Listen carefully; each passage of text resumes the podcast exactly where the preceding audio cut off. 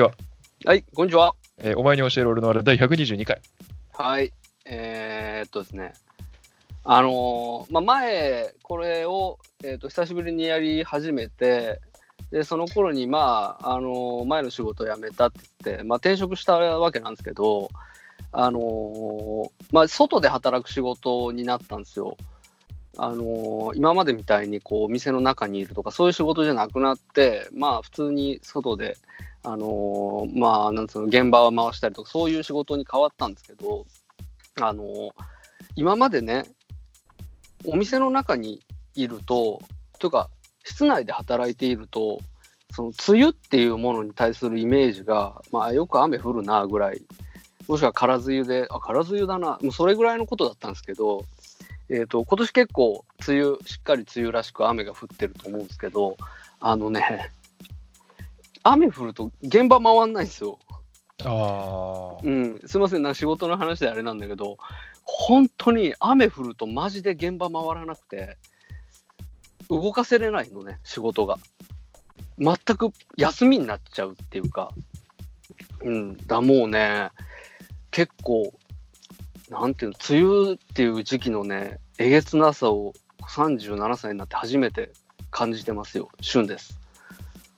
37歳なの、旬って。いやいやいやいやいや、お前が32歳だったら俺は37歳だろうがよ。そうか、5歳違うのか。そうだよ、5個違うんだよ。いつも言うけど、俺今年が、33だよ。今年3だよ。俺8だもんだって。うーわ。うーわ、アラ、アラフ8ォー。8はすごいね。ガチンコのアラフォー。ガチンコだね。いやだ、まい つも言ってるけど、俺が小6の時、お前は小1だったんだけどさ、うんそう。敬え。敬うわ。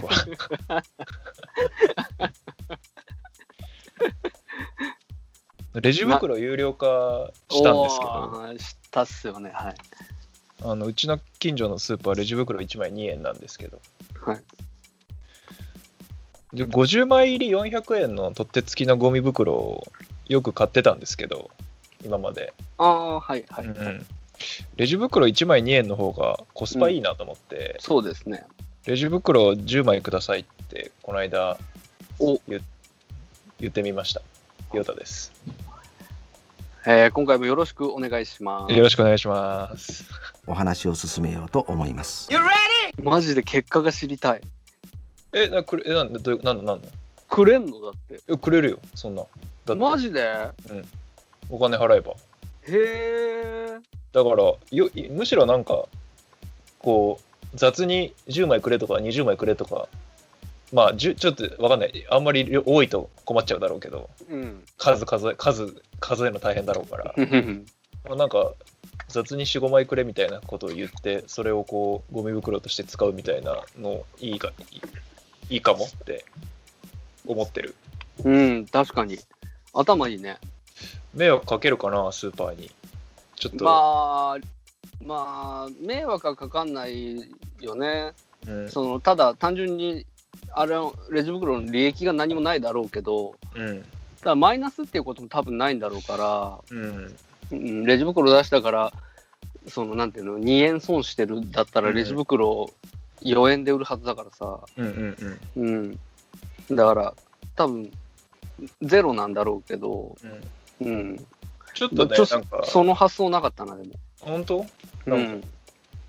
安くねって思ってまあ、あの、前からそうだったよね。単純に。レジ袋って安いなっていう世界だったじゃん。スーパーまあまあそうねそうねそうそうそう。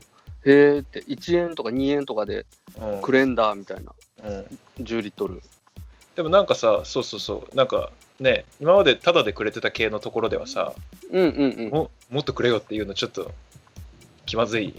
気まずいしうん。気まずいし言ったことないんだけど。そうだね。現金を払うっていうその前提の。まあ、お金払うんだったらいいのかなと思ってちょっと聞いてみたら、ああうんうん。って言って取り出してくれたんだけど、まあ、ちょっとその、うん。レジ袋10枚をこう10枚1234ってやってるおばちゃんがちょっと時間かかっちゃってちょっとごめんっていうのは思いました、そうんうんうんうん。その面。倒くささは、うん。多分ね1枚とかはね用意してんだよ。なんかと取り出してもうだからそれをポイって入れるカゴに入れるだけみたいにしてくれてるんだけど、なんか多分こうそのたくさんくれってそうだね。ちょっと10になるとねちょっとね。うんえおお前マジかっていう感じに多分なっちゃう、うん。ギョッとするよね。そうそれはちょっとごめんと思ったけど、うんうんうんうん。まあ、でも2円とか3円ぐらいだったらあのねいいなと思って。そうですね。そっちをもらっていこうかなと。うん。思ってます。なるほど。はい。あのレジで言うとさはい話広げちゃうけどさ。え レジ。いやあのねうん。個人的にうん。なんかそれ当たり前って思っていいことじゃないよなって俺は思うんだけどうん。ちょっと聞いてくれる？うん。いまあなんていうの？レジ袋もそうだけどレジバッグを使うじゃない？みんな今。大体、主婦の人たち、あーあのーあれね。うん、エコバッグ的なね。エコバッグ買い物バッグ的な、はいはいはいはい。で今ねそのレジカゴうん。と同じサイズのうんうんうん。バッグが売れてるわけ。ありまですあります。会計するときに、うん。その会計終わったようレジにうレジカゴに移すじゃない。うんうんうん。みんな、うん。その会計終わったよレジカゴにうん。かぶせてうんそのもうダイレクトでこの袋に入れてくださいっていう。はいはいはいはい。ことができる袋っていうのが売られてんですよ。しあるある。使ったことあああそうでこれ便利だねっつって売られてんだけど、るはいはいはい。俺はねうん。それは求めすぎだと思うの。その詰めることはさうん。なんでまあそのおレジの人たちみんなさうん。その並びとかさうんうん。いい感じで詰まるようにって思いながらさ、レジやりながらレジカゴにどんどん詰めていくけどさ、はいはいはいはい。だけどそこは無心じゃん。うん。でもそこに一つうん。この買い物客の袋に私が入れるっていううんうんうんメンタリティが生まれるわけですよそこには。いは。はいはいはい。その気の利く人間ならね。うんうんうん。うん。でそうするとうんある種のプレッシャーがそこに生まれるわけ。ああなるほどね。うん、はい俺だったら、俺がレジやってたら、うん。どっかでちょっとプレッシャー感じると思うの。あーこれはこのままこの人はその紐をシュッて縛ってで、持ってくんだな。って。持ってくんだなっってていうことは、私はうん順番をより厳密に考えて入れていかないとそうね。いけないかもな、みたいな。卵割れちゃったらやばいなみたいなね。なとか、まあ、卵うん。大体一番上に置くけど、うんあの人たちは。うん。うんでもなんかそのいろんなことを考えなきゃいけないっていうプレッシャーを一個与えちゃうと思うの、相手に。はいはいはいはいはいで、す俺はうん。思うの。うん。で、でまあ、あの、申し上げますと、私のワイフはですね、うん。あの、その袋を当たり前な顔して買って、当たり前な顔して使ってんですよ。なるほど。でもそれ聞いたときに俺は言ったの、うん。そ今みたいに。うん。それってでもさって、うん、向こうの人に悪いっていう気持ちはないのって。ああそしたら、いや、向こうの人は当たり前っていうか、その別に何もあれせずにやってくれるし、いいんじゃないのみたいなこと言うの。うんうんうんうん、もうなんか、理解し合えないわと思って。うん一回スーパーではバイトしてみたらいいんじゃない？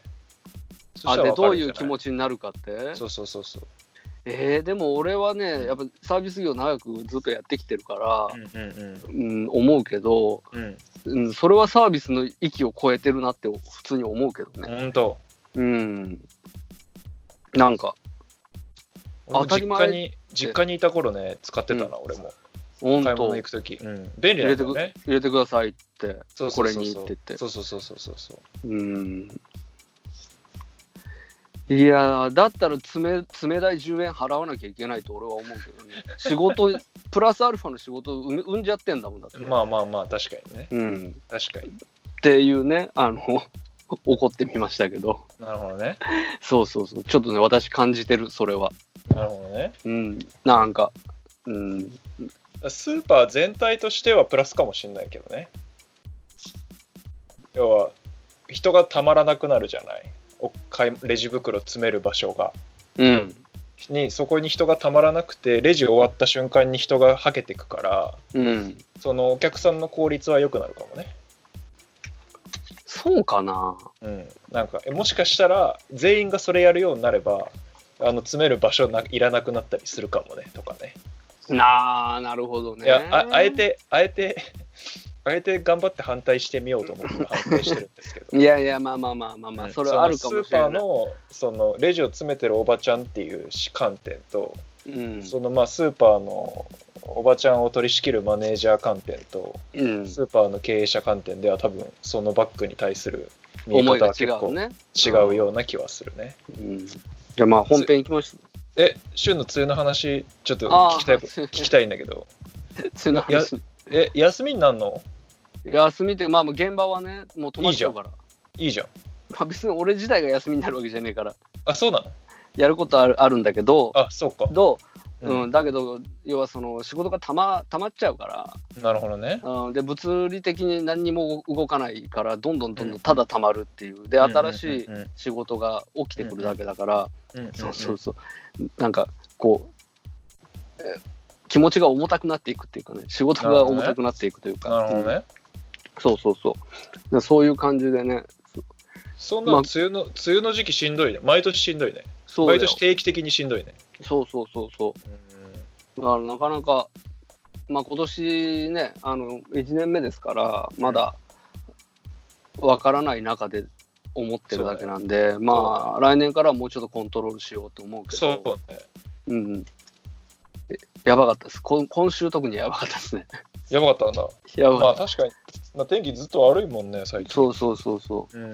まあ大雨とかね、大変なことになってるうね本当に。地域もそうそうそう。あるから。本当です。うん。うん。っていうね。仕事の話であれでしたけどね。いやいやいやいや、いや俺はなんか休みに乗るんだ。いい、いいじゃんって単純に思ったけど、まあそう単純な話ではないということで そうそうない。そうそうそう。はい。失礼し失礼しました。台風で学校行かなくていいじゃんみたいな、そういう話かな。なそうそうそうじゃないんですよ。これじゃなくて。そうそうそう。さ作業者じゃないんで。ああ、そっかそっか。そうそうそうそう。だからまあ余計とね、うん、そうそうそうそう。そうなんですよ、なるほど。うん、まあまああの梅雨梅雨の恐ろしさを感じている今日この頃ということまあでしたね。そうね、確かはい。に僕も室内で働いてるから、あんまり、まあ、梅雨は、旬の、ね去年までの旬と同じ感覚です。そうそうそうそう。うん別にさあ雨降るな雨降らねえなそうそうそう。な。んとも思ってないぐらいのそうそうそうそう。感じですね。そうそうそう。朝行くときに、ああ、今日も電車だって俺思ってただけだからさ、うん。自転車乗れねえなとかって、うん。うん、うん、そもそれだけだったからさ、そうだよね、普通は。うんそうそうそうそう。こう、こうも影響があるかと思って、天気うんっていう。そうだよね。だから結構さ、なんか建設現場とかの人とか、だから大変だなって思う。どうどうしてんだろうなと思うよね。雨でもやってん。まあだけどね、やっぱり普通はある程度動かすよね。そうだよよっぽどの土砂降りじゃない限りは。そうだよね。うん、俺のとこはちょっと特殊だからさ、うんもう雨降ったら動かせれないっていうことになってるから、そうそうそうそまあちょっとそれ大変だよね。う。うん、そうそうそうそう、そうなん。本編いきますか。行きましょはい。う。はい。とちょっとね、何食べてんの？口の中にね、グミが入ってるんですよ。何？リセットレモああ、うん俺もリセットレモン食べようかな。ン。リセットレモンをね、ちょっとごめんなさい。食べちゃって。本当にね、うんここのとこ一番の大当たりだね。うん。リセットレモン。あんま売ってないよね。最近でもちょいくちょこっとコンビニでも見かけるようになりましああ、たね。ほんと。うん。多分人気が上がってきてますね、多分。ああ、そこそこ。うん。まあ、かなり広告いい線い費っ、てます。広告費取ら取りたいですね。広告宣伝。我我々のいただきたいですね影響まあでもそうですね。あの、微力ながらうん。ね、あの貢献したと言えなくもないですね。本当ですよね。そうですよね。はい。僕10袋買いましたから、アマゾンで。素晴らしいですね。は素晴らしいことですい。ね。まあ、まといや、私も折に触れて、うんはい、あのドラッグストア行ってはリセットでも、たまに売ってねえとこあんのね。でも結構売ってるあ、だそうか、ドラッグストア行くと売ってんのか。そう、ううんで、ドラッグストアも売ってないところがたまにあるんですよ。なるほど。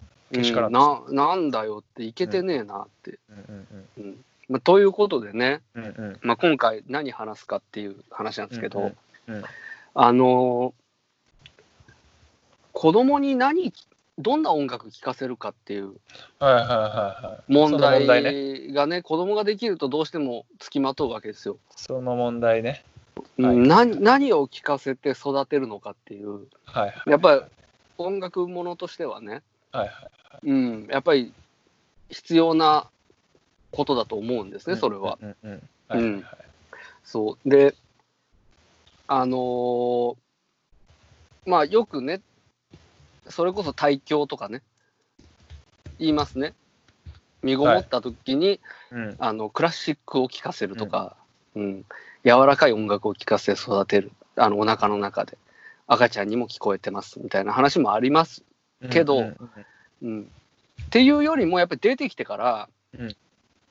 その勝手な話だけどできれば音楽に興味持ってもらいたいなとかも思うし。勝手な話ですね。そう勝手な話だけど、うん、でなんか興味持ってくれるんだったら嬉しいなとか、うんうんうん。これも勝手な話で長じるにつれてうん。全く音楽なんか聴かなくなる可能性もありますし、うんそれはそれでそういうもんだって思うしかないんだけど、うんでもなんかなんかこうねせっかくいろんな音楽聴いてきたしまあこいつにも聴かしとくかみたいな気持ちがあるわけですよ、どっかに。うんうん。うん、であのーさ最初の頃はねそれこそ、本当にジャズとか聴かせてみたりしてたんですよ。はいはいはい。まだまだこうノーと言えない頃にね、はいはいはいはい。うん、なんか勝手に流してみたりちょっと、うんうんあのージャマイカの音楽流してみたりとか、うんうんうんううんんあのしてたんですよ。うんうんうんで結果ねうんうん最初に楽しそうに聴いてた音楽っていうのうんは、うんうんあのーお母さんと一緒で 歌われている、うんうんうん。うん、曲群がありますね。その何だったんですかちなみに。どれですか？えっ、とねうちはねうん。一番ハマってたのはうんうん。えっ、とごめんなさいタイトルがねうんうんうん「明日は晴れるかな」っはていう曲なんか「悲しくて泣きたくなった時」っていう歌があるんですけど、なんかそれがなんか好きみたいでうん。あのそれを踊りながらなんか聴いてるのが一番最初に激しく興味を持ったほうほうほうほ音楽だったわけですよ。ううんうんうんうん。まあでまあまあそんなもんだなと思うんだけど、うんうんうんうん。で最近はその自分で CD を選ぶみたいなことを覚えてきましてほうほうほうほう。で僕の CD ラックから適当に引っ張り出してきてすごいね。そうかけろかけろって言うんですけどでいろいろかけてみた結果ですね。うんうんうんうん。こっちがこう思ってもないものうんうにん。興味を示すわけですよ。へ僕だ僕としてはもうまず、えーとジャズ。ジャズはえうんうん。そもそも興味ないんですよ。楽しくもなんともないはいはいはいはいはあの踊れないしいうんうん。で歌がないから歌えないし、乗れないんですよ。うんうんうんうんジャズとかかけるとすぐや嫌だって言って別のやつって言うんですけど、うんうんうん。最近でほーって思うのはえっ、とですねブルーハーツのおおブルー。ハーツのあの「シャララ」っていう曲があるんですけどあのああーはい。シャラララ。あれ？シャララララそれはねあの日曜日よりの日曜日よりのはいよよりの死者だ。そうだ。そう。ブルーハーツのうん。シャラランラン、シャラランラン、シャラランラン、シャラランランって曲がああるんですよ。あはいはいはいはいはいはい。で、あのーそれ、それをですね、エンドレスリピートするとかね。ああうん。そう、あのー離れ組、離れ組の、うんうんうん。あの曲、なんていう、カエルっていう曲かな。なんかね、カエルになっちゃうよ、みたいな歌があるんですけど、はいはいはいはいはい。めっちゃかん簡単なコード進行の曲ですね。なんかすごく。うそう、で、言葉もすごうん。くこう平易な言葉を使ってある。うんうんうんうんそう。曲をエンドレスリピートさせたりとか、うんうんうんうそういう感じ、まあ、歌がやっぱある方がいいみたいで、はいはいはい。そうそうそう。まあそうだよね。うん、うん。だで、まあ、何が言いたいかっていうと、うん。もうなんていうか彼の興味はこっちの意図とはもう全く関係ないわけですよ。そうですね。もうもう個人なんですね。うんうんうんうん。そう。でまああの僕はそのあたりでもうその音楽を聴かすっていう熱意がなくなって あの あーえでもブルーハーツだって離れ組だっていいじゃん。旬好きないやそうなんだけどうんでなんて言うんだろう。それはさうん。こうでね音音楽に興味を持ってるっていうことっていうよりもうん例えばそのカエルだったら、うんうんうん。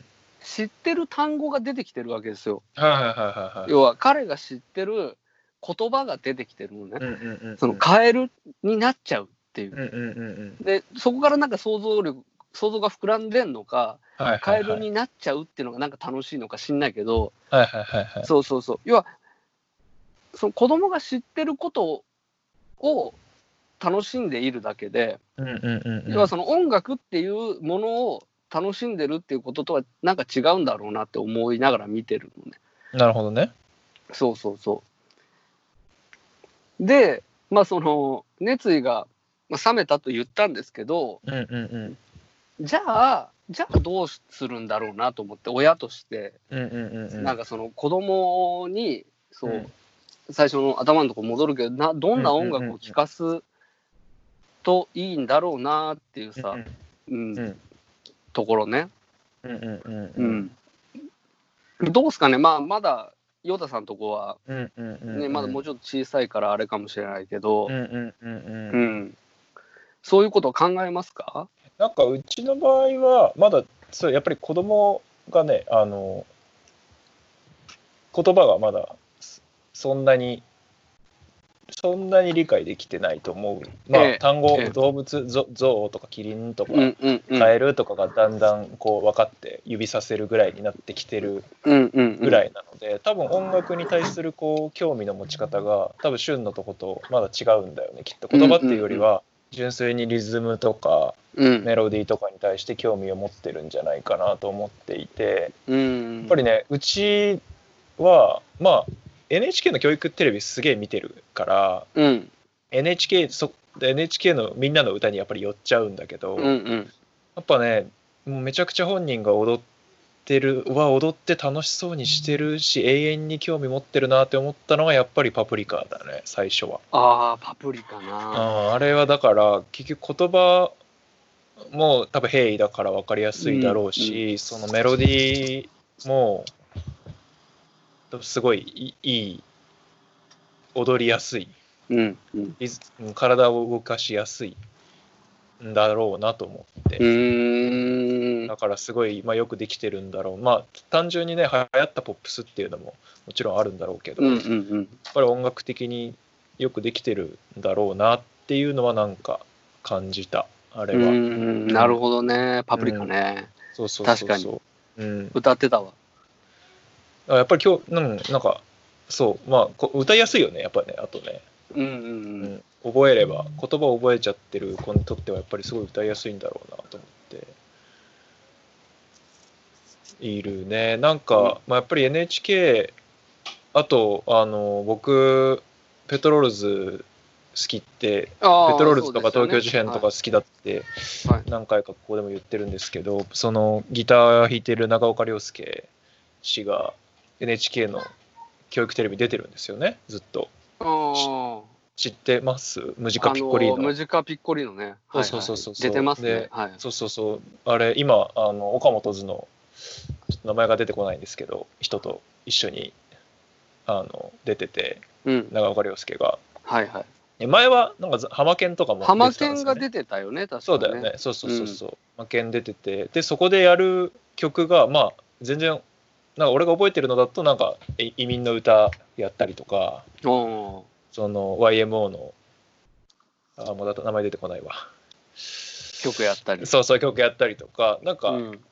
でそれ見てまあの子供は乗ったり乗んなかったりするんだけど、うん。なんかやっぱりこうその時流行ってる曲とかポピュラーミュージックもいいんだけどなんかやっぱそういうちょっと、まあ、移民の歌とか徐々にもう古典みたいになってきてるのかもしれないんだけど、うん。そういうのに触れてもらえるのはなんかなんていうの？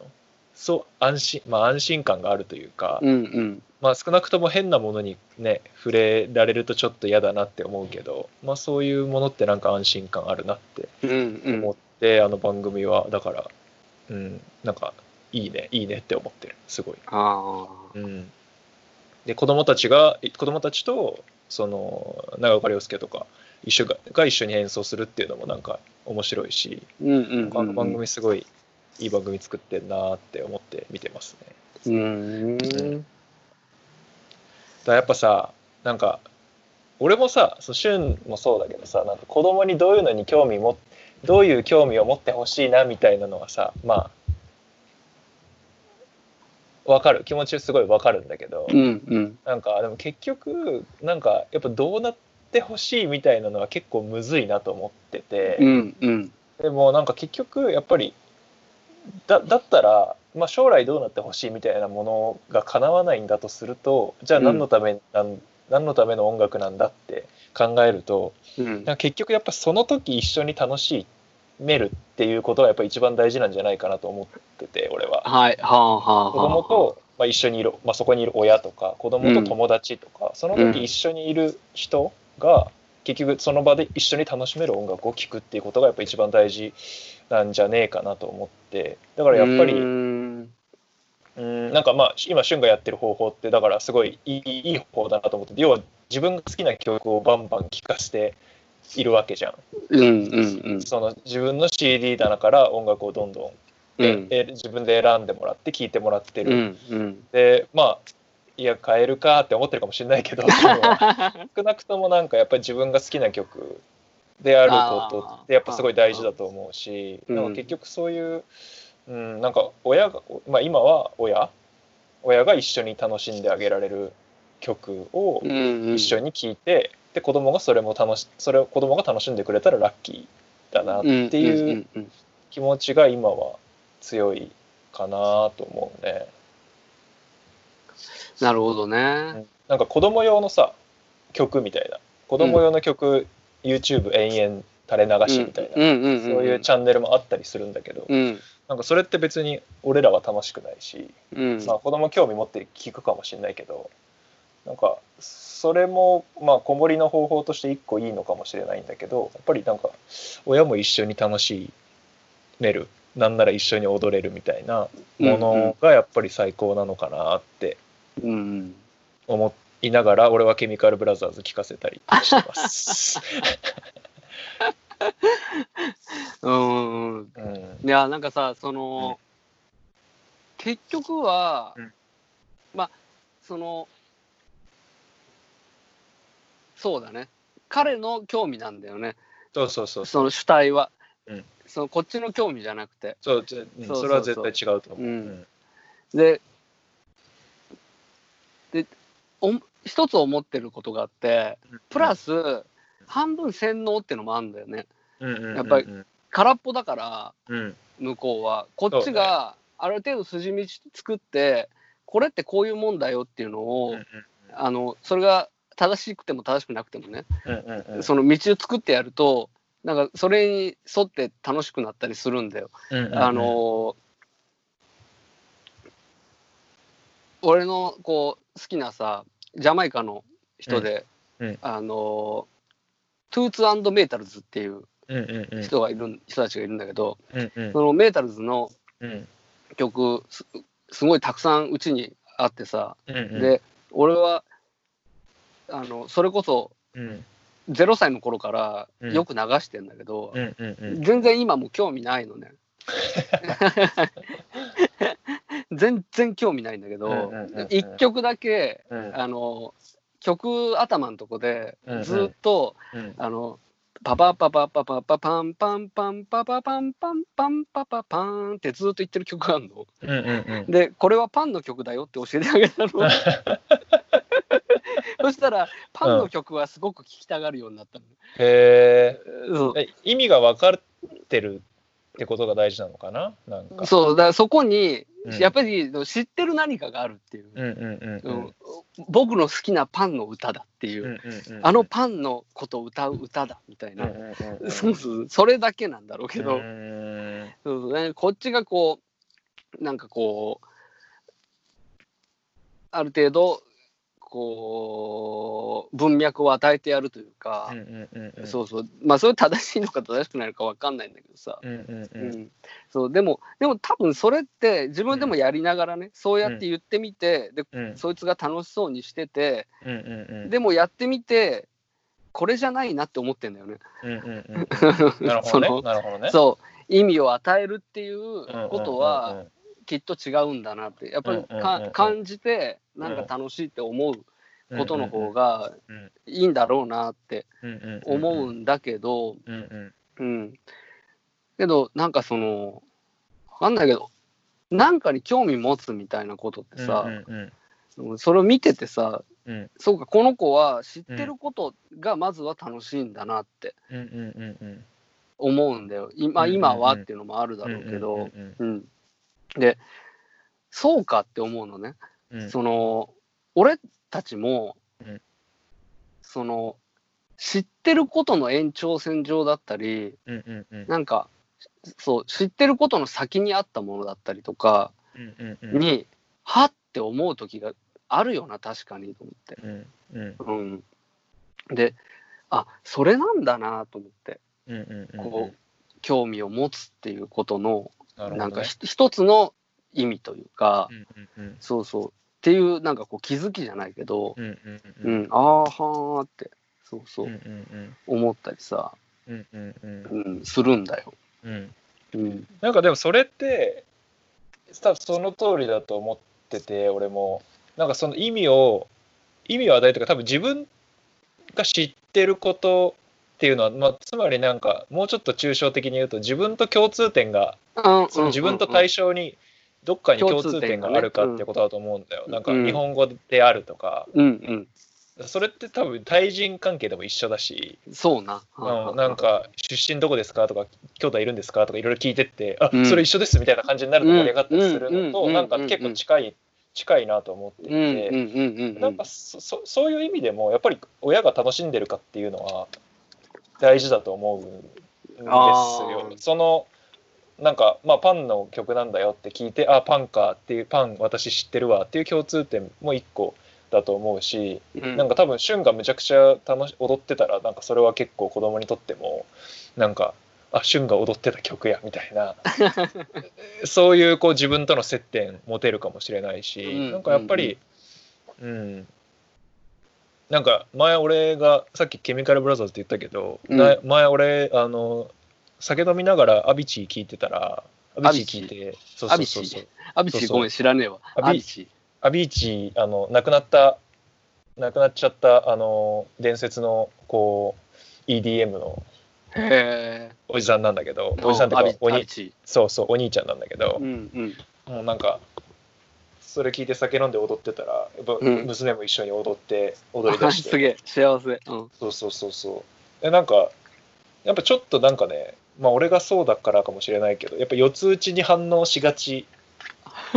四つ打ちで踊りがちな気がするんですよ。あの多分ねうん。俺もそれ思うけどうん。プリミティブなダンスミュージックみたいなのは、うんうん単純にやっぱり脳への刺激みたいなのがうん。でかいと思うんだよね。やっぱあるよね。うん。うん複雑な構成になってるうんその要はジャズみたいな音楽とかよりも、うんもっとやっぱりうん。根源的じゃん、うん四つ打ちのビートとかっていうのは、うんうんうんうん。その自分それこそ自分に共通点があるじゃないけど、うんうんうん。自分の中にある、うん。このリズム感みたいな、ドン、うんうん。ドンドンドンドンドンっていうののと、どっかでこう通じるものがあると思うんだよね。だから、なんかこうか感じるっていうのは分かる気がするね、そういうのに。うんなんかそうだから俺はこうことあるごとにこう四つ打ちをこう聞かせてうんいるんですけどだからうんけ結論僕は子供に聞かせたい音楽は四つ打ちなんですけどだからなるほど。そうやっぱ四つ打ちの中でもまあうーん割と古典っぽいもの古典っぽいハウスとかうん。古典っぽいそのビまあ、ケミカルみたいなビッグビートとかう、んうん。まあ日本だとだからちょっとまあ古典っていうとあれだけどパパフュームとかうん。をこう徐々にこう刷り込んでいっているという今は感じですね。なるほどね。まあでも圧倒的にやっぱり NHK 見てるからそっちの そっちを聞いてねお歌のお兄さんを見ながら踊ってる方がやっぱ多いけどね。多いけどね。うん。本当にちょっと何時にやってるか俺も把握してないんだけどあの歌のお兄さんとお姉さんが踊る、うん踊って体操する体ダダンダあダダンだね。体ダダンだね。あれとか凄まじく踊るからね。あうんーやっぱあれの一個前のブンバボン。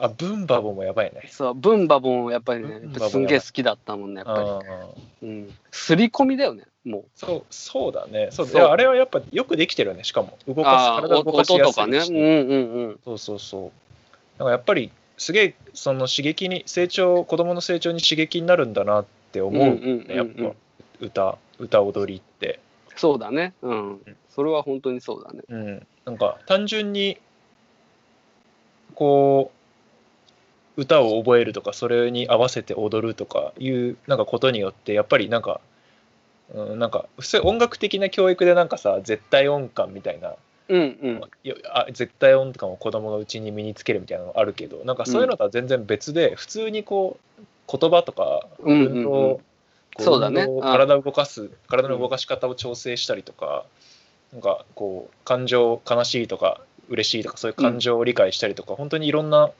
訓練に音楽はなってるなっていうふううに。思う、ねだから教育的なコンテンツ教育テレビももちろんそうだし、うんあとうち真剣真剣ゼミのチャレンジ0歳からやってるんですけど、うん。もうなんかで普通のチャレンジもあと英語のコースもあとなんかオプションのリズムダンスコースみたいなのとかもなんか基本全部やっぱう歌と踊りなんですあよね。あ、なるほどね。やっぱこの体、体とその知恵みたいなことがいかにリンクしているかといそう話なんだね。うんということなんだろうなと思ってやっぱ大事なんだよなって思ってうん。なるほどね。なんかさ、その、何に。聞かせるかだから大事だよ大事なんだと思うんだよねだからね、うん、結構。うんだその、なんて言うんだろうな。まあ単純にそのエゴの部分、こっちの、うんは一応あるじゃん。その、それでもね。うん。なんか、例えば俺だったら、うん。まあ、ほもう本気ではないんだけど、まあ、うんいつかジャズが好きになってくれたら嬉しいなとかさ、そういう全くのエゴの部分があるじゃん。で、その要は聞かせる熱意が冷めるっていうことはさ、その、翻って考えてみると、うんうん。その、自分がじゃあどうだったかっていう話うんうんで、うん。で俺小学生の時、うんううちの親が聴いてた音楽って、うん。井上陽水だったのね。ああはいはいはいでは車でドライブ行く時とかいつも井上陽水のしかも70年代ぐらいの古いあのまだアコースティックだった頃のが、ガンガン流れてたの。はいはいはいはい。小春おばさんとかね、はいはいはいはい。うん。窓の外ではリンゴ売りとか もうそういうねいいっすね。暗い暗い歌ばっかり流れてたんだよ。はいはいはいで結果どうなったかっていうと、うんね俺今でもうんあの井上陽水のそのその頃の音楽聴くと、うん気持ち悪くなるのね。あの車酔いすごいする方ではいはいはいはい。で車の中でいつもそれかかってたせいで。うんうんうんそのななんて言うんだっけこういう反応って言う忘れちゃったけどうんうんうん。あの要は条件反射みたいに PTSD だ。強迫神経症違う違うく違うかな。すりすりなんなんかすり込みみたいななんかそういううん条件反射するみたいななんかあるんだよね、うん。トラウマ的なね。そう、うんもうになっちゃってんだようんうんうん。いま、だに本気で気持ち悪くなるからね、うんうんうんうん。そうだからなんて言うんだろうな親まあそれが親の思いがあったかどうか知らないけどはいはいはい。だから最終的にうん、要はあんまり強要しすぎるとそういうところにたどり着いちゃう可能性もあるっていうかまあそうね。そうそうそうそう。でもそれ、ジャズの親、の親はさ、強要して、したくてしてたわけじゃなさそうだよね。そう、勝手に聞いてただけなんだよ、多分。自分自分が好きだから聞いてただけだよね、きっとね。ただ楽しくて、うん、その、井上陽水をあの人たちが好きで、ただかけてただけだと思ううんんだけど、うん、結果、そういうことになったわけね。なるほどね。そうそうそう。だから、あそんなもんだよなって思ったんだよ。それを思い出してみて。そうそう。で、じゃあ、その後、小学生が終わって、中学生で本気で音楽とかに興味を持ち出した頃に、俺が聴いた音楽なんだっけなって思ったら、うんあの、ビジュアル系だったんだよ。へえ。そう。だから、そこには関連性もクソもないし、そうだよ。結局さ、そう。う自分の興味なんだよね。そうそうだよ。そうそう。なまあ、そんなもんだとも思ってさ。いや、そうですよ。そうそう。そうただまあ、本当に、ヨタさん言う通りで、うんその、すごくいい話だったなと思うけど、その、親も楽しい。音楽うん。それは別に子供が聴きたい音楽も聴かせるんだけど、親も楽しめる音楽っていうのはすごく確かにそうそういいことだよね。と思うけどね、なんか少なくとも、いや、なんか楽しみ、結局、いや、でも今聞いてて、は今の話聞いてて、ちょっとやばいなって思ったのは、なんかあなんかその親が楽しんで井上陽水聞いてた結果、俊はき陽水嫌いになったっていう話があるから、そうそうそうそうそう。あ楽しい、俺が楽しいだけでもダメだなっていうのはちょそうそうそうそう。まあ、だからって、うん。だけどやっぱり俺はね、だけど、その、とはいえ知らない世界っていうか、うんうん。そう、あのー知らない世界の知識は役に立つから、うんうんうん長じて、どこかで。うん。うん、そう。俺は、その、最終的には親世代の人と、あの喫茶店で喋るようになって、やっぱ音楽の話ガンガンついていけるから、盛り上がれたし、うんうんうんなんか意味はうん。あるから、そこの経験には。だから、ある程度はその接しさせたいなと思うけど、うん経験させてやりたいなという気持ちはあるんだけどね。うん。うん。うん、でもやっぱりその例えば今さ「仮面ライダー」とかさもう解禁したんですよ。うち嫌だなって思ってたんだけど、うんうん。まあもうしょうがねえその幼稚園も行くようになったし友達と話が合わなくなっちゃうから、うんうん。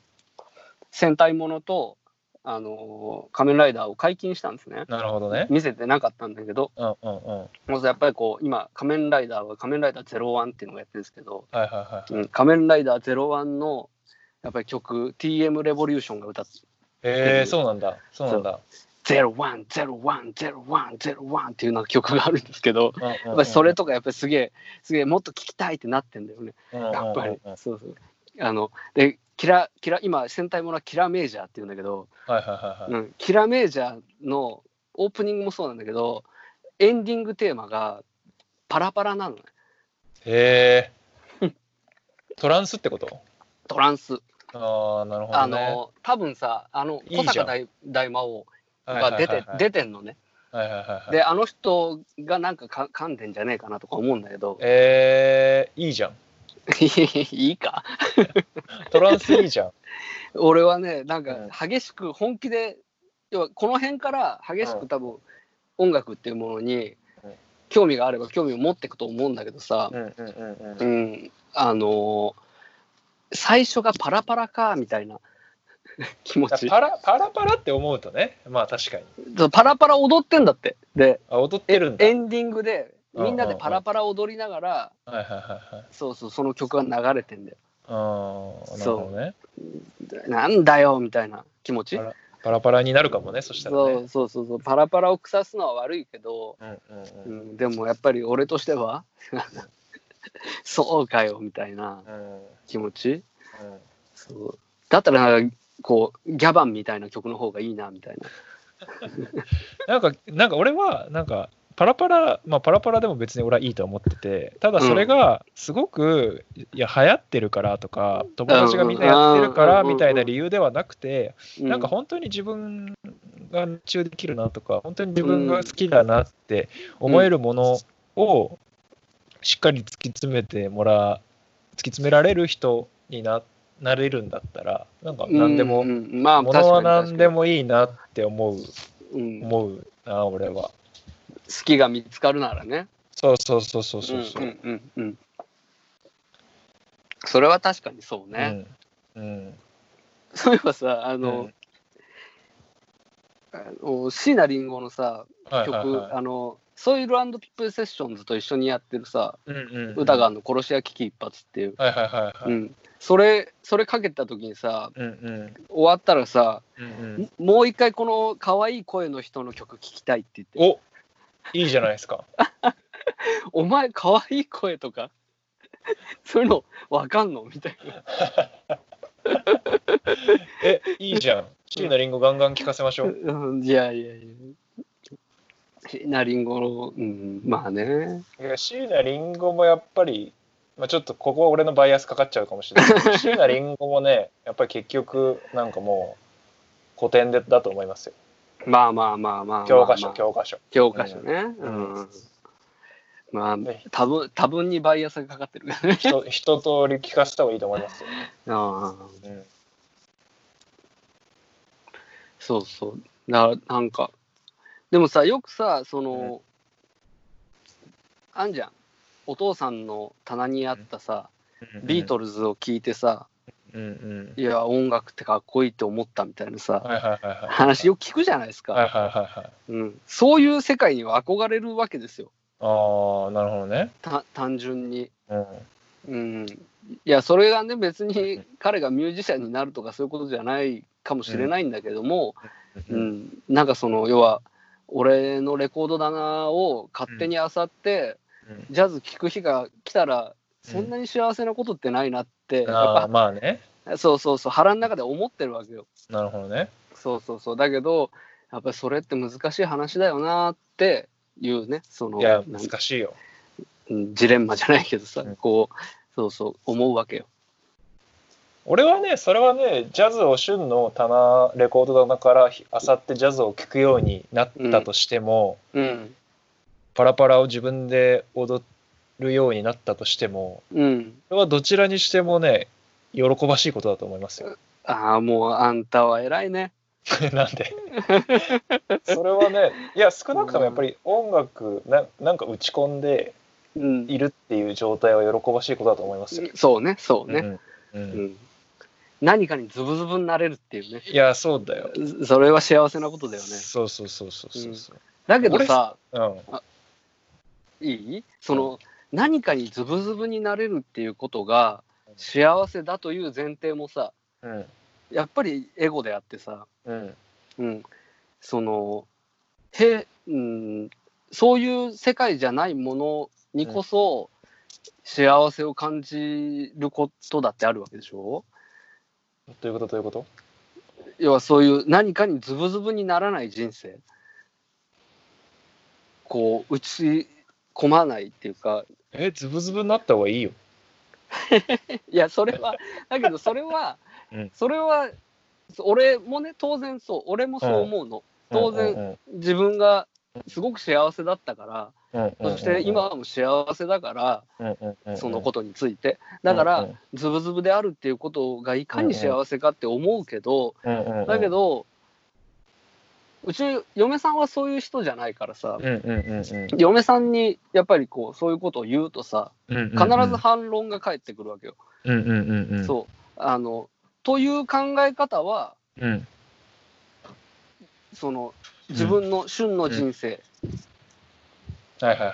であると。で彼彼は彼の人生だと。まあまあ確かにね。そうそうそう。確かに確かそう。でうん。やっぱりお確かにそれはそうだぜって思うし、にうんうんうん。そう。そういう風にならない人生の幸せっていうのがうんあるのかもしれないから、ああなるほどね。やっぱりそれそれをズブズブにならないだって俺たちがさ、うん。ズブズブになることは幸せだしズブズブになってくれよなって、うん。どっかで思ってたらうんうん。その彼や彼女がズブズブにならなかった時に、なんだよズブズブになれよってうん。いうのはさすごくやっぱりそれはそれは良くないね。うん。それは良くない。すごくエゴイスティックな話でしょ、うだから、うん。そう。なんかねそう思うんだよそういうの、うんうん。なんかその音楽っていうことを通じてなるほどね。そう。自分が好きであればあるほど、うんうん。うん難しい話だぜってすごく思うんだよ、それを。うん。なんか、うん。でも好きな、ズブズブ、はい。ズブズブじゃない人生幸せな人生ってどういう人生だろうね逆にそれがちゃんと分かればあそっちもあるかねって思うんだけど、うん、それを想像するのはうん、難しいのかもよ。割と何でも漫然とこそうなんやってくみたいなう。うん、で、いなんだかんだよくいるでしょ？趣味ないですとか、うんうんうんうんすごく好きなものが別にあるわけじゃない。で、うんテレビ見てるのがすごく好きとか。うんわかんない。それテレレビ見てることがすごく好きなのがすごく好きなのかもしれないけど、うんうんうんうん。だからって、その、なんて言うんだろうな。うんうんこう、ほじくってみたくならない人たちっているでしょ？たくさんいるとまあ思うんだよ。ねまあねそう。で、ほじくって見ることに、うん激しい幸せを感じてしまってる人間から、うんうん。その、ほじくらない人生の幸せを探求するのがすごく難しいことだと俺は思う。そうだね。そうだね。そう。うんうんうん。そうなんだよまあその人が幸せなんだったら別にいいじゃんっていう。っていう世界。そそう。う、その、その世界。はいはいそう。わかる。まあ、正論じゃ正論。まあね。まあね。でも僕はやっぱりかつてスティーブ・ジョブズがこう言ったんですけどお、いえ。あの stay hungry, stay foolish って言ったんですよ、彼は。うん。スタンフォード大学のスピーチでね。これ、まあ、有名な話だかあ、ら有名なスピーチだ。そうそうそうはいはい。そうだから彼はやっぱり、まあ、音楽とか別にものは固定し対象は固定してないんだけど、うん、やっぱり何かに熱中することってうん幸せだしそれによって何かが生まれてくる可能性があるしうん。逆に何もそういうハングリーでフーリッシュであらない限りはやっぱり何かを生むことって難しいよねって思っている立場の言葉なんだよねあれって。うん。うん。だからなんかであともう一個、まあ、うん。 connecting the dots っていうそのうん。点を、点をつなげっていう意味なんだけどなんか彼は彼が言ってるのはその何か将来5年後こうなりたいとかうん10年後にこうなっていたいみたいな目標を掲げて生きるんじゃなくてうん。とにかく今目の前にあることを全力で楽しまなきゃいけない。そこに一生懸命取り組まなきゃいけない。うん。でそれをやることによってそれを繰り返すことによって何かそれがつながって後ろに何かできてるんだっていううん。考え方で、うん。僕それすごい好きなんですけど、うん。あまり目標とか立てられない人なんで、うん。うん、なんかうん。なんかやっぱりまあそんな別にね何もないけどハッピーだよって言ってる人はもちろんいっぱいいると思うしむしろそういう人の方が多いと思うんだけど、うん。うん。なんかそういう熱中できるものがあってだからね俺ねやっぱ俊と出会った時のやっぱね、だからすげえ俺はだからそこにすごいリスペクトを持ったんだよ俊にうんめちゃくちゃバイクのこと好きだしめちゃくちゃ音楽のこと好きだし、でそれに対してすごいコミットしてる。お金もかけてるし時間も使ってるしうん。それに対するこう勉強もしてるしで実際に何かそれでこう人に語ることもできるしっていう状態ってうん。やっぱ人としてすごい魅力的な状態だったしうん。なんかそれは自分はそういうのがどちらかというとあんまりなくてこう割とさっきでさっき俺が自分で言ったけど漫然とこうまあぬるっと何でも好きですみたいなタイプうのん人だと俺は自分では思って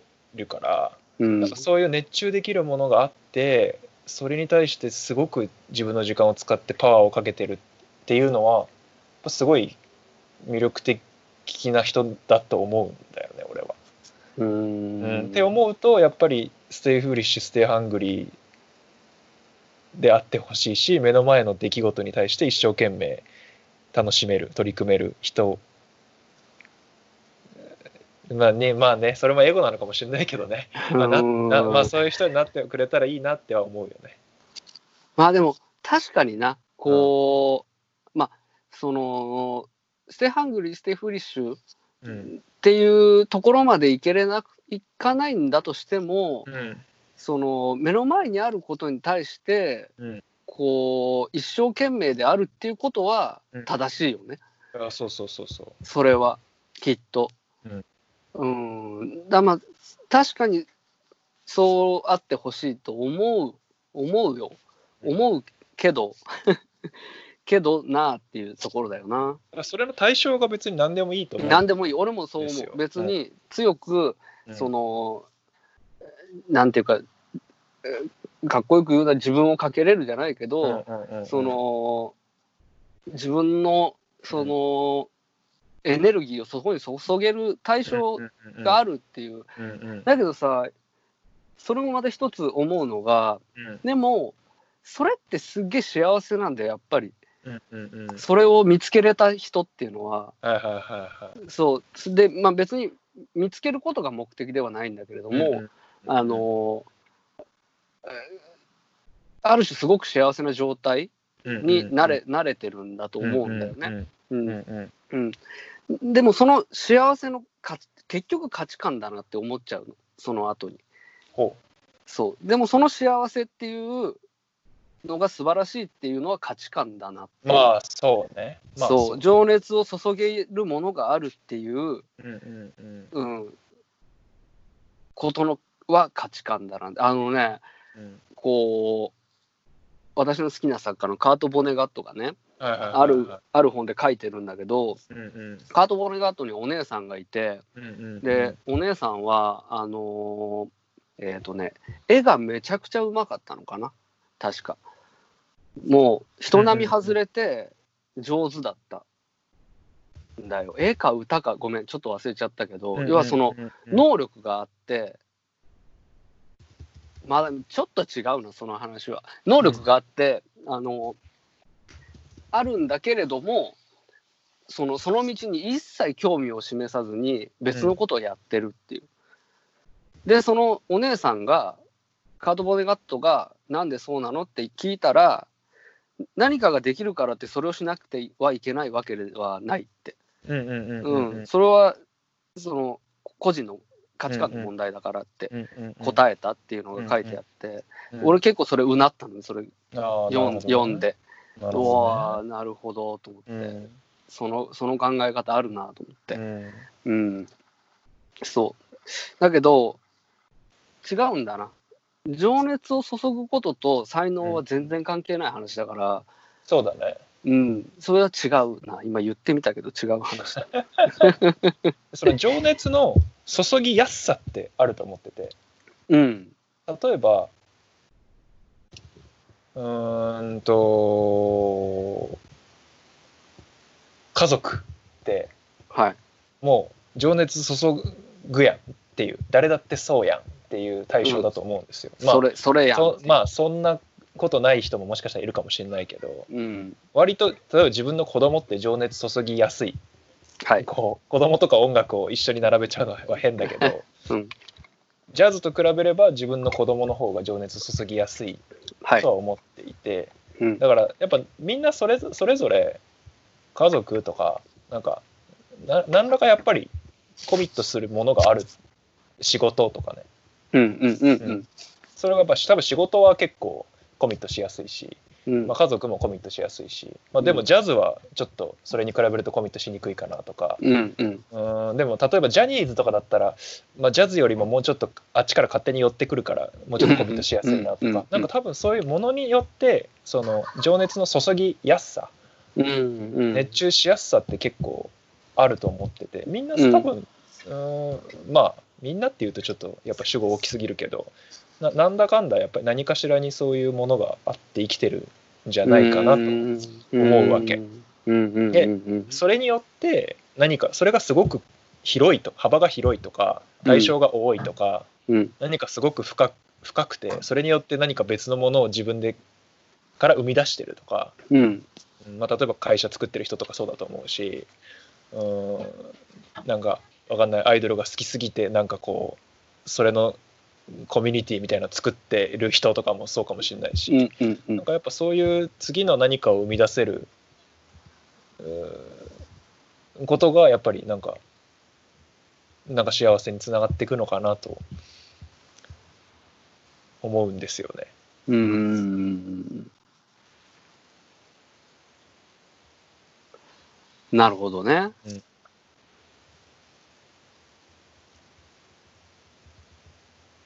つそうだな、つながっていくね。うん。そうそうそうそうそう。そうだよな。でもな、何かには興味あるもんね。何にも興味ないっていう。それってないじゃん。んあんまない。まあ、結構、それってしんどい状況だと思うのよ。何かしらやっぱり、学校行ってれば、友達とかさ先生とかさ、うんうん勉勉強とか部活とかさ。うんうん。でもそれって結構社会が用意してくれたものだからうん。コミットしやすいと思うんだけど、うん。まあ、そうじゃなくてそうじゃないものだとどんどんさこうコミットのレベルが高くなってくると思うんだよね。だから、うんうんうん。うん、なんかやっぱりえ SR をこうバッバッチバチに改造するとか こうやっぱりすごい今だからやる人少ないと思うんだけどうん。レベル高いしジャズもねだって別に義務教育なわけでもないし 音楽の教科書にも載ってないしうん。そういうものにやっぱりじちょっとまあ一時期でも人生をかけれるっていうのはなんかいいことだよなと思うよ。本当に。うんまあ本当にねたの本当に楽しいことだって思う思うけどね。本当にね、そうそうそう。うん、まあなんかそのなんつうんだろうな。こう最終的にねこう行き着くところというか結局はその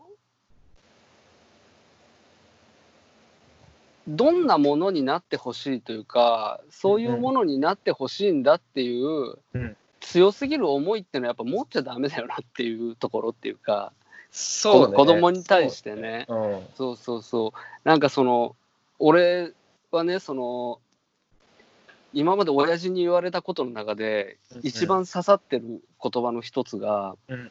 あの本当に1920歳ぐらいの時かな、うんうんうんううんん、なんかまあこうその時も仕事してなくてうん1ヶ月ぐらいうちにいたんだよね。へえ。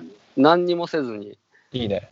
うん、でなんかあの「ヒガナガンダム」とか見ながら ビいいね。ビデオ当時ビデオだったけどレンタルビデオとか借りてきて、うんうん。でなんかだらーって一日中暮らしてたんだよ実家で。最高だな。そう。でもその時に親父が、うん。なんかこうまあ俊は、まあ、生きてればいいからってうんうんうん。言ったんだよね。うんうんそのなんていうの？人としてうん。うん最低の状態であればいいっていう。うんうんうんうん。もうその下はないわけ。うんうんうんもうただ生命がつながっていればうんうんうん。それでよしというその一言に、どね。うん。そう。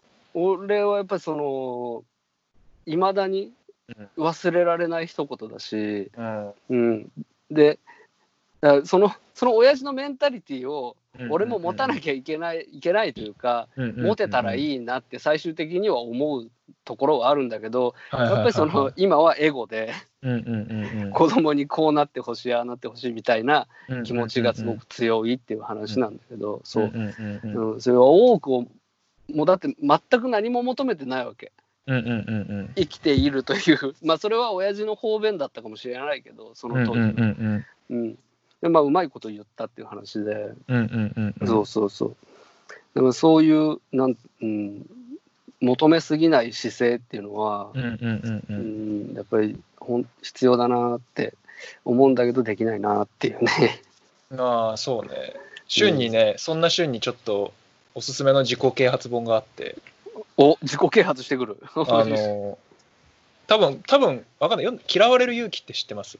あー見たことあるでしょ、はい本屋さんで。はいはいなんかあの一時話題になった本ですね。そうそうそう。あれ読んだことあります、いやあーでもねうん。なんかの時にねうん、立ち読みちょっとした気がすんな。あうん。ーあれはまあまあいろいろか僕すごい好きなんですけどあれ。うん。ちょっとぜひ旬にも読んでもらいたいんですけどうん。あのあれはねちょっと近いよお父さんが言ってること。そうなの？あのー人の価値みたいな話の章があるんですけどうん。なんかこう、まあ、人の価値っていうか、うんとまあ、人がどどういうふうにどういう状況を幸せと思うかみたいなうんうん。話の中で、その幸せと思う人から感謝されるとか、うん。こう人の役に立つとかうん。そういう次元ではなくてその、うん。やっぱり生きてるだけであの人間は幸せなんだっていう、だからこれを読んでいるあなたは次の瞬間から幸せになれますみたいななんかそういうちょっと怪しい怪怪しい書き方されてるんですけどうん。なんか人は生きてるだけでその大きなコミュニティ大きなこう社会に対して生きてるだけで貢献をしていると、うん。その自分は生きてるだけで貢献してるんだっていう気持ちを持てばその人に貢献できてるコミュニティに対して貢献できてるってことはつまり幸せなこと、うんうんうんうん。だからなんかねそのいろいろ欲張って考えるがちなんだけどうん。考えちゃうんだけどついでもそんなことする必要はなくって人は本当に存在してる生きてるだけで十分だし生きてるだけで幸せなんだっていう話。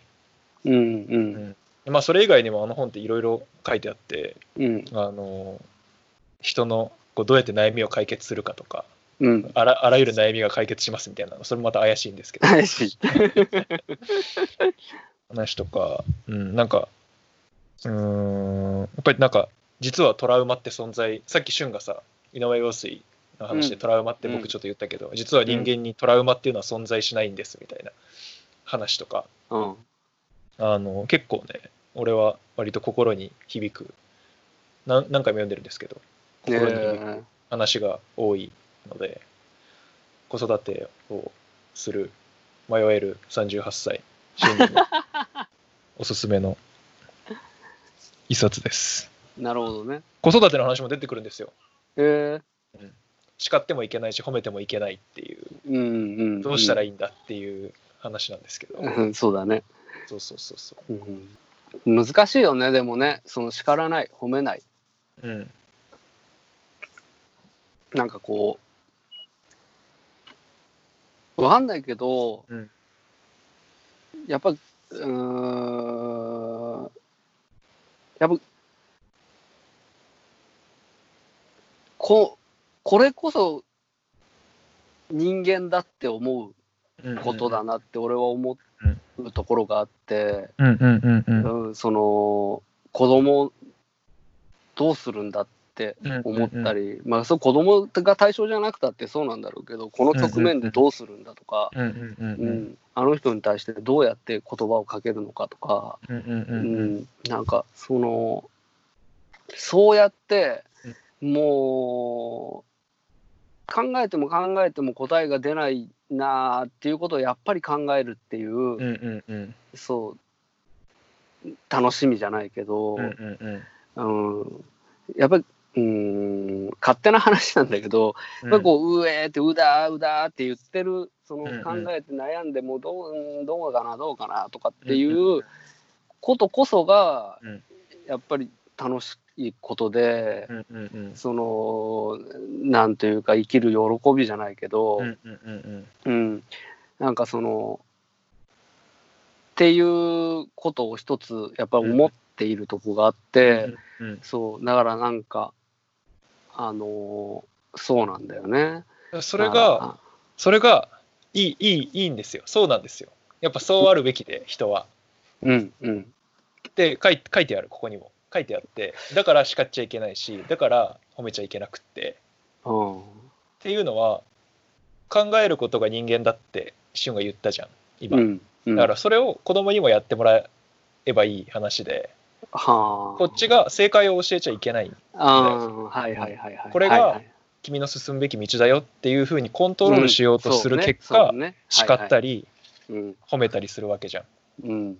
どちらにし叱ることも褒めることなんかどっちがいいんですかみたいな議論って結構あると思うんだけどありますね。どちはい。どちらにしても結局子供をコントロールしようとしてることであって、そうね。はいはいはい。コントロールしようとすること自体がもうダメだっていうふうにまあこのアドラー心理学「嫌われる勇気」の中では書いてある、うん。まあ、難しいよなって思うんだけど俺実際に子供育てしてて、うん。うん。だけどやっぱり正解が何っていうふうに教えるのがやっぱり一番良くなくて。うんうん。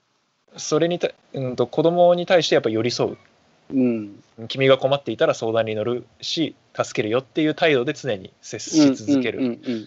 ことで自分で考えられる人になってってもらうっていうんうのがやっぱり成長うん。うんうん。だとこう A, A が起きたら B するとか C が起きたら D するっていう回答を覚えてってもらうのが成長じゃなくてうんやっぱりその時その時でこの時どうしたらいいんだろうってちゃんと自分の頭で考えられる人になってほしい、そそのためにはやっぱり親が正解を教えちゃいけないっていうことうん。だなと俺は理解して、なるほどね。うんそうだけど俺それを聞いて思うのはさ、うんそれ一歩引いてうん俺たちのことになった場合に、うんうんうん、俺たちはそのことでやっぱり悩まなきゃダメなわけじゃん。うんうんうんうん。うん、だからやっぱり自分の最適解をうんうんうん。子供に一旦押し付けてみたりとか、うんうんうんうん。うん。でそこでやっぱり俺たちもやっぱ考える、そうね。そうね。そうそう。だからやっぱりそのそれがじゃあ子供にそれをしないんだよが最適解も最適解じゃないと俺は思っそうだね。ちゃうんだね。うんそう。そう。だからやっぱりその一生悩んでるしかないんだけそど、死ぬまでやってるしかないんだけどこれは、うんううん。んそう。ななんだなとも思うんだけどね。そうだね。そうそう。うん。そう。でまあ結局うん。その子供に何聞かせばいいんだろうなっていう 話に話に落ち着くわけなんいややっぱだけどねりケミカルブラザーズだよ。子供にはああ共通ケ値ケミカルか、ああケミカルブラザーズ。ですうん。うん俺はねやっぱりねレゲエ聞いてほしいんだよね。い ややっぱねレゲエはむずいよ。だけどそのなんて言うんだろうな。絶対やっぱでもレゲエ聴かせるにもやっぱショーン・キングストンとかから始めた方がいいよやっぱり。えーまずは。いやだけどもっともっとそのなんて言うんだろうな。簡単なビートなわけだよね。レゲエの70年代のビートの方が、うん。単純なんだよ。もっともっと。うんうん。すごく単純でそぎ落とされてるから、うんうん。うん、理解は早いと。だってレゲエってさ遅くない？ビート。遅い。遅いとやっぱ乗れないと思うよかな。だけだけど、ん。だけどやっぱりその、うん。なんつうんだろうな。やっぱこう俺の血の中にねうん。やっぱり南米の血が入ってるから入ってねえよ。日本の知識入ってね南米のえよ、やっぱりこう中南米の血がうん。流れてるせいうん、で、そうか。うん、だからうそれは結局じゃあねその何百分の1かうん。彼にも入ったわけだよ、はいはいはいはい、南米の血が。うん、そうだったら理解できるはずなんいだよ、や入ってねえから。いや旬の血が2分の1入ってるけど旬の血に南米の血が入ってねえから彼にも南米の血は入ってねえよ。いやだったらだったらなんで俺が、うん。そのジャマイカの、しうん。その要は中米にある島国の音楽が、うん。なんで俺に刺さったのかっていうことが説明つかないでしょ。ああ血が混ざってないそう血が混ざってないと。だから入ってんだよそれは。ああそっか。そう。だから入ってるんだよ彼にも。お母さん？え？お母さん南米の人？いやいや岐阜の人。じゃあおばあちゃんとかじゃない？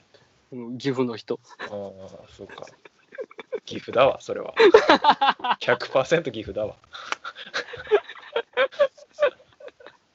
もはや、岐阜岐阜岐阜。うん、岐阜なんだよ。うん。うん。そうそうそうそうそう。まあまあっていうね。出身地は関係ないよでも。と思うよ。出身地とかは。だって別に岐阜岐阜だからって別に白川郷に常に行きたいわけじゃないでしょ。ああなるほどね。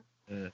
うん確かに確かに。思いはないね岐阜県に対して。南南米の人がさ全員、おー。全員ジャマイカ好きなわけでもないし全員コーヒー好きなわけでもないと思いますよ。知らないけど。聞いたことないから、なるほどね。全員好きかもしれないけど。ちょっとわかんない確かに。いやいや、やっぱりね、うん、やっぱり陽太さんの言葉を借りるならね、やっぱりね、レッテル貼りは良くない。ああそうだねうん。それ俺俺言った？俺それ言った？言った、言った、言った。言った？レッテル貼り良くないって言レった？ッテル貼りは良くないってね、俺前言ってた。うんうん、そうそれはねそう思うよ、うんそれ先入観だからそうだわ。そうだわ。危ないわ。うんそうだ。俺の、別に俺の血が反応してるわけじゃないんだよね。そうん。ソウルだよね。う、うん。いやまあそう。うん、うん、お話を進めようと思います。ああ、今日楽しかったな。ねやっぱ、うん。やっぱ自然とお互いこう常に考えてることだから、うん、出てくるね、やっぱりね。うん、めっちゃ自己啓発本読んだよ俺。ここ。そ、そうなんだ。ここ数年で俺は果たしてどういうスタンスで子供と接すればいいんだっていうのがうん。本当になんかこう不安でうんうんうん。それで俺は本めちゃくちゃ本に頼ってああ、なるほどね。うんやっぱり、お前はそういう風なんだよね。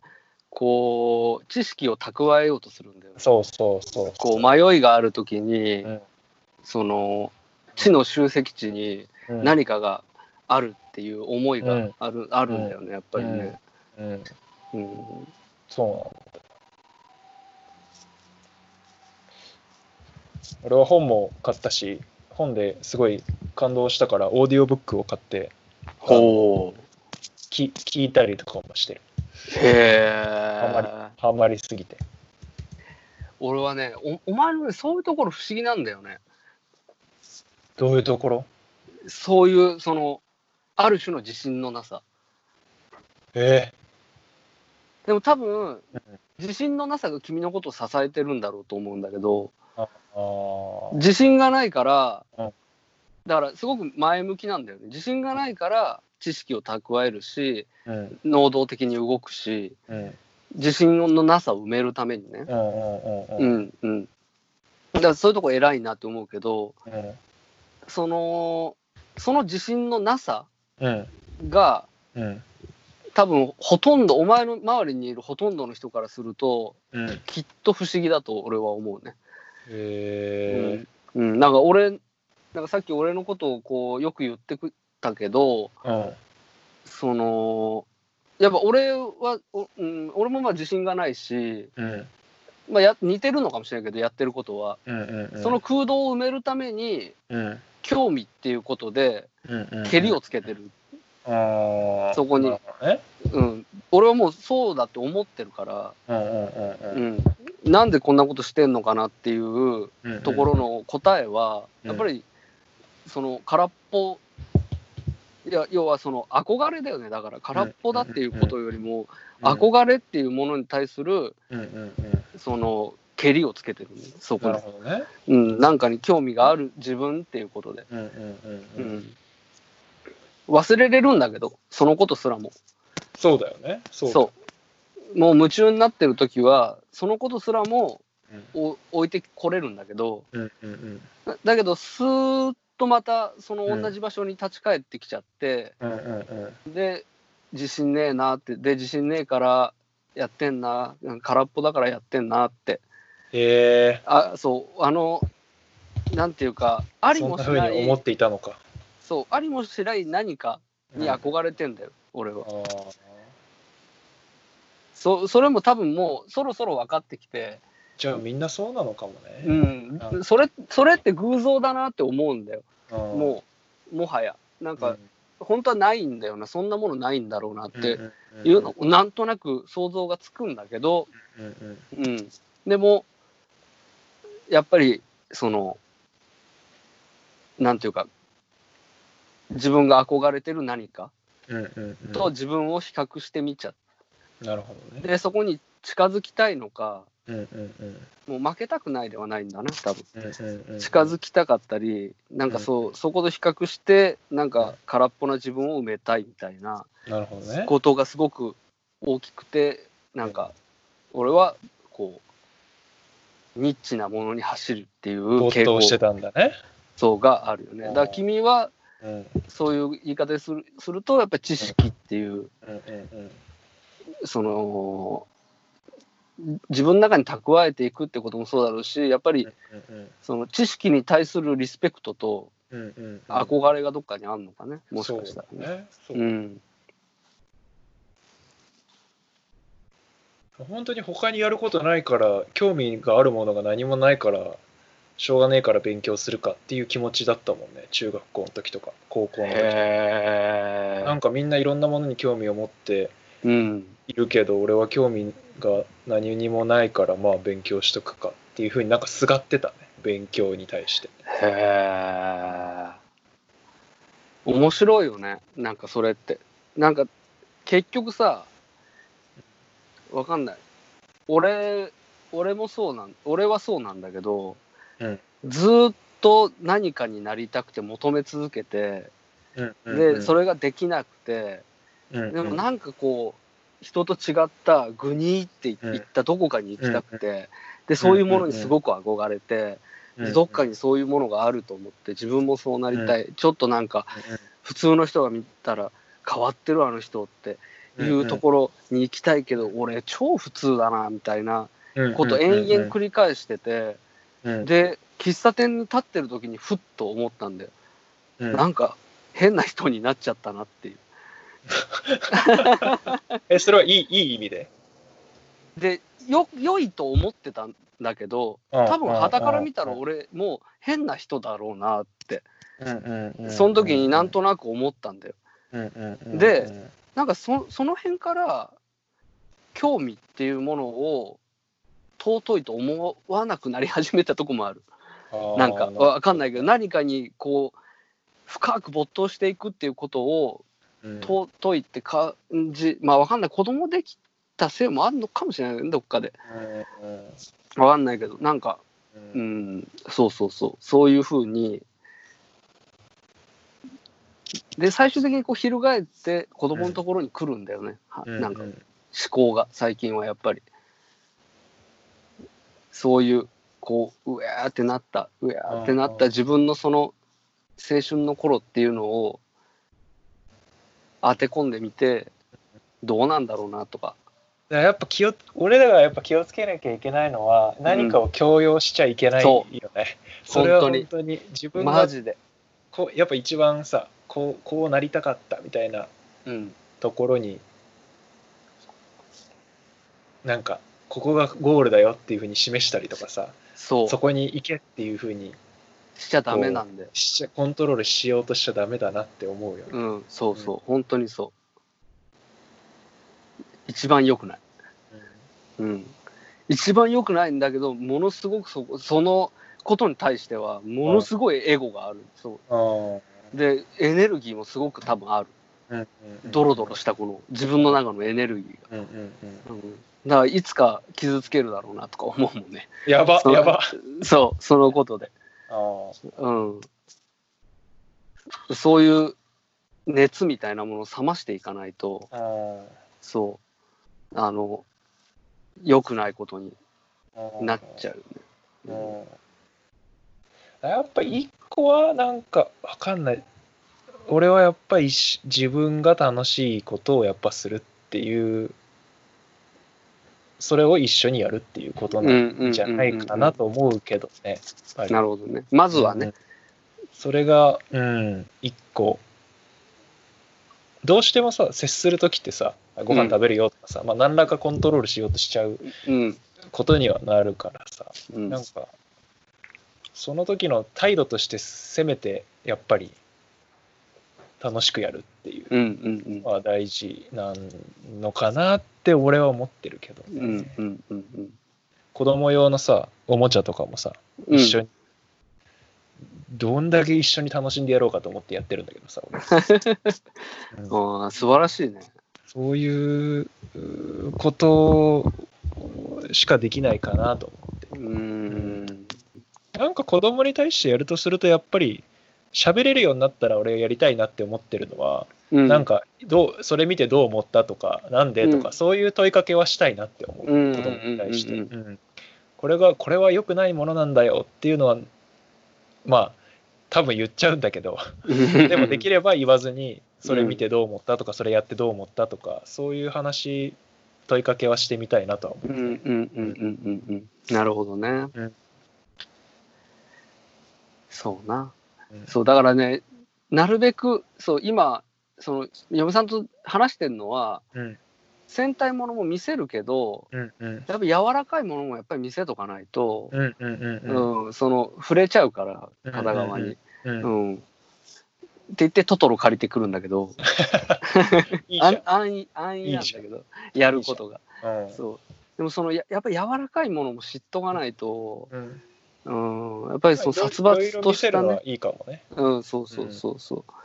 そうだまあ絵本は好きだからさ、絵本って柔らかい世界だからさ、そうだね。まあ、まあいいんだろうけどね、それで分かってんだろうけど、うんその世界がた楽しいっていうことが、確かにね。うん、分かってんだとは思うんだけどね。うんうん なんだ、愚痴か。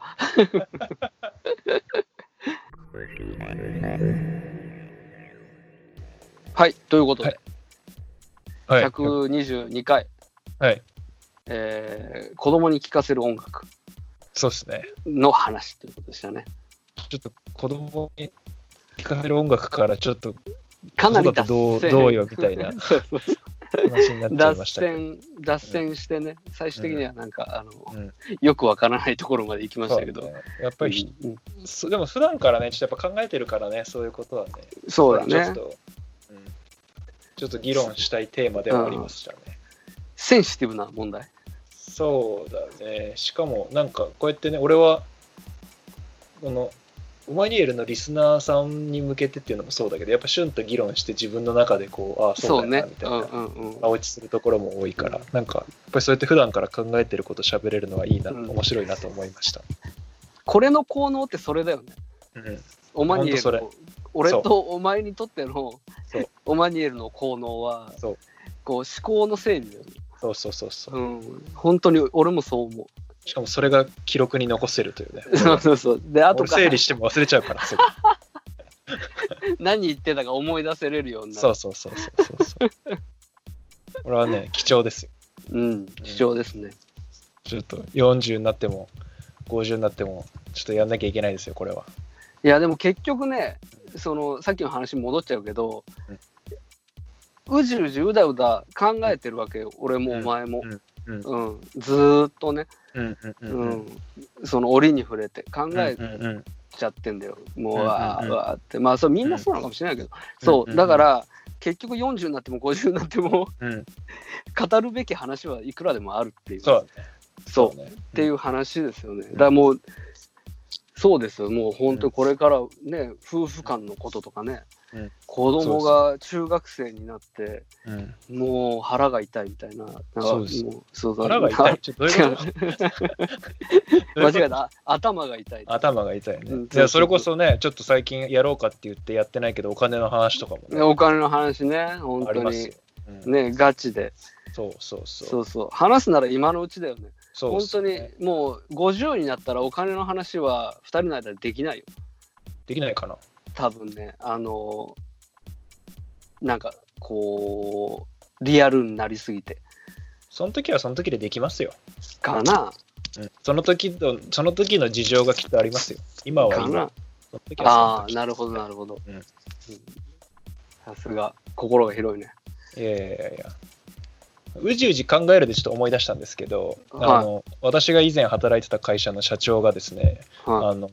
うじうじみたいなやつだった。いやいやいや、違う違う違うとは程遠いタイプの人だったんですよ。あそうですか。はい。うんまあ、どちらかというとゴリラみたいなタイプの人。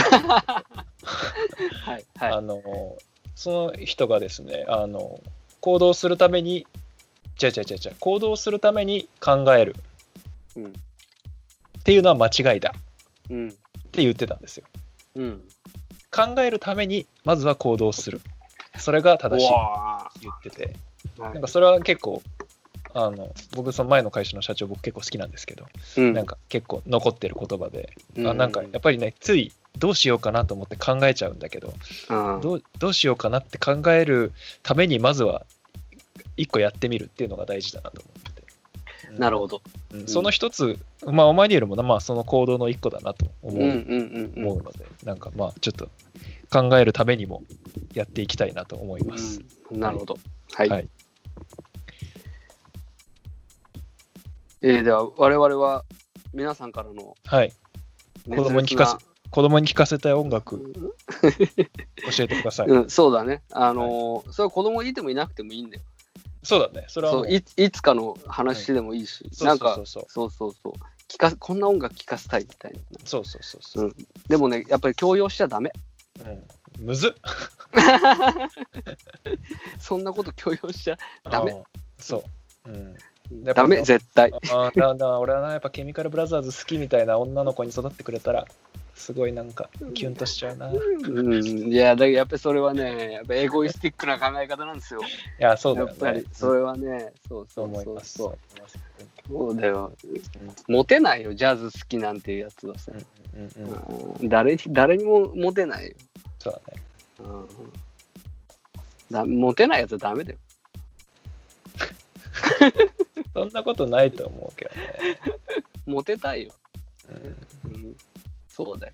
そうだよ、モテたいんだよ。モテたいから、うんうんうん。そうファッションに打ち込んでたんだよ。そうだ、ファッションの話しなきゃいけなかった。ちょっとファッションの話しなきゃいけない。そうだ、忘れてたわ。うんそうそう。まあまあ、それもね、応用していきましょう。はいじゃあ、えー、ツイッター、えー、オマニエル、OMANYERU、こちらにリプライいただくか、まあ、ツイッター、えーハッシュタグ、ハッシュオマニエルつけて、ちょっとぜひ、子供に聴かせたい音楽、教えてください。よよろしくお願いします。ろしくお願いします。じゃあ、第122回、以上でございます。